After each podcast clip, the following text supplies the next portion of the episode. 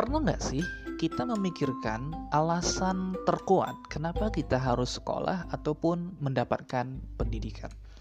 Nah, umumnya orang-orang akan menjawab bahwa sekolah dan pendidikan itu bertujuan untuk ya supaya kita bisa punya ijazah, dapat gelar dan cari pekerjaan, mendapatkan nafkah, ya hidup, bisa makan, bisa minum, bisa beli pakaian, bisa beli barang-barang yang kita inginkan dan segala macamnya. Nah, aku ingin menegaskan bahwasanya hal itu jelas tidak salah. Tetapi, apakah benar hal itu merupakan tujuan yang paling mendasar dari kenapa kita harus sekolah? Nah, untuk menjawab pertanyaan itu, aku ingin menarik teman-teman semua untuk menyimak tujuan pendidikan nasional yang tercantum dalam Undang-Undang Nomor 20 Tahun 2003. Di sini disebutkan bahwasanya pendidikan nasional dalam Sisdiknas ataupun sistem pendidikan nasional itu berfungsi untuk mengembangkan kemampuan dan membentuk watak serta peradaban bangsa yang bermartabat dalam rangka mencerdaskan kehidupan bangsa.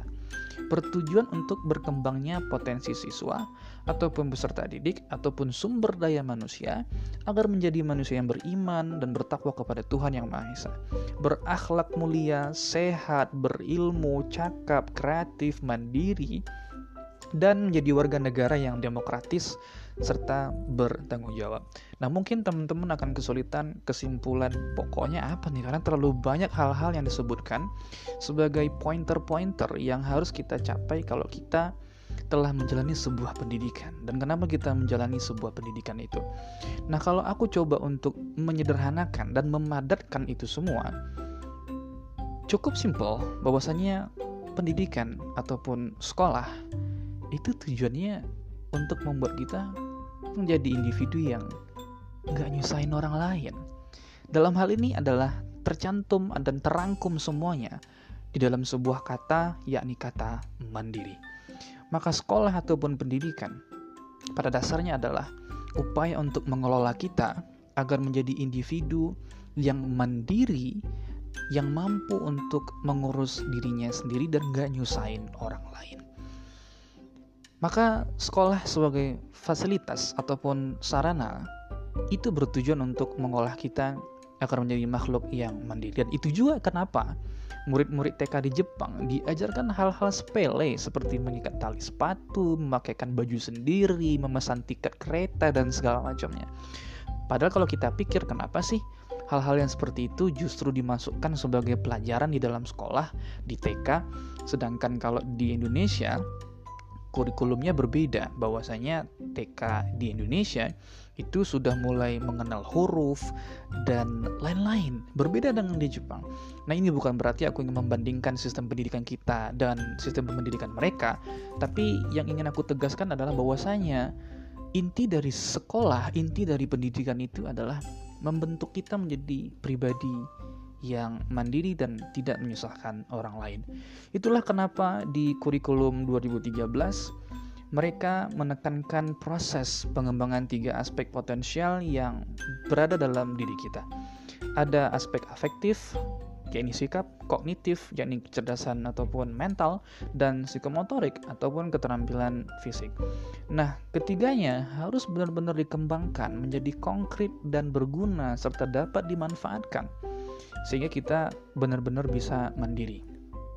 Jadi dengan sekolahmu hari ini, dengan kuliahmu hari ini, dengan pendidikan yang kamu jalani hari ini, itu harusnya sudah ada perubahan ataupun sudah ada hal-hal yang secara mandiri bisa kamu lakukan.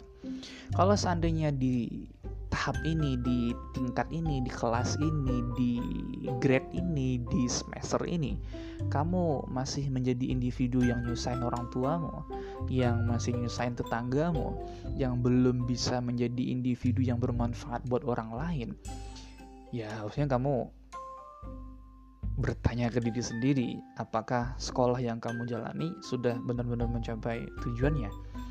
Sama ketika kamu pengen sekolah untuk dapat gelar dan pekerjaan, itu ketika kamu punya gaji, kamu kan berarti nggak nyusahin orang tuamu, kamu nggak perlu merengek minta beliin pulsa ke mamamu. Itulah inti dari pendidikan pada dasarnya. Dan kita semua itu punya aspek potensial yang terus bertumbuh dan bisa dikembangkan. Jadi akar dari semua proses pendidikan adalah membentuk kemandirian. Di mana mandiri itu nantinya punya akan banyak cabang, entah itu pekerjaan, kesejahteraan, peningkatan status sosial, dan lain-lain sebagainya. Maka mendapatkan profesi tertentu dengan besaran gaji tertentu, bisa punya barang mewah, bekerja di instansi yang ya bonafit, itu bukan tujuan terpadat dari kenapa kita harus sekolah, tapi itu adalah serpihan-serpihan ataupun efek ataupun dampak yang kita terima karena kita udah sekolah. Inti dari sekolah ini adalah membentuk kita menjadi individu yang mandiri dan tidak menyusahkan orang lain. So, mari kita tanyakan diri kita masing-masing. Hari ini, di semester ini, di tingkatan ini, di sekolah ini, sudah seberapa mandiri kita untuk diri kita sendiri dan sudah seberapa bermanfaat kita untuk orang lain. Terima kasih. Selamat menjalani sekolah dan pendidikannya.